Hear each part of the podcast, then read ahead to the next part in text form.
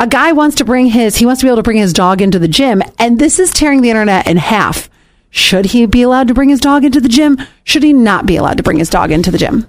Okay, it's not a service dog, right? Because that would be a very clear yes. Your dog's welcome to the gym. Of course. This is just a black lab. Just, yep, yep, this is just Fido. No. And, and I'm going to tell you why. No matter how well behaved the dog is, dogs are going to be dogs. And if they're friendly dogs, their tails wagging, they're going to want to walk up to everybody on a treadmill or an Yep. elliptical or whatever. And you know what? If I step on the dog by accident, I'm going to feel terrible. Oh, You know what I mean? I mean, or worse yet, I believe, and this is just my opinion, it could cause injuries.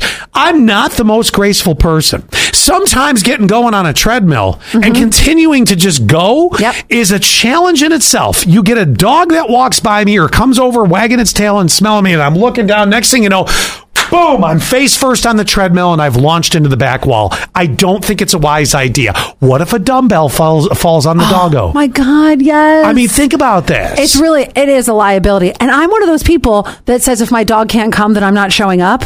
But that's the one place I don't want him to be. Do I want him to be at a brewery with me? A hundred percent. totally different. Yes. But but but if your dog's a beggar and doesn't listen well, And you've got to know that you can't take your dog there. Along with every fireworks show on God's green earth, please leave your dog home. Yes. I'm just saying. Junior, like his mother, though, loves beer. He's a beggar. Oh, well, oh, okay.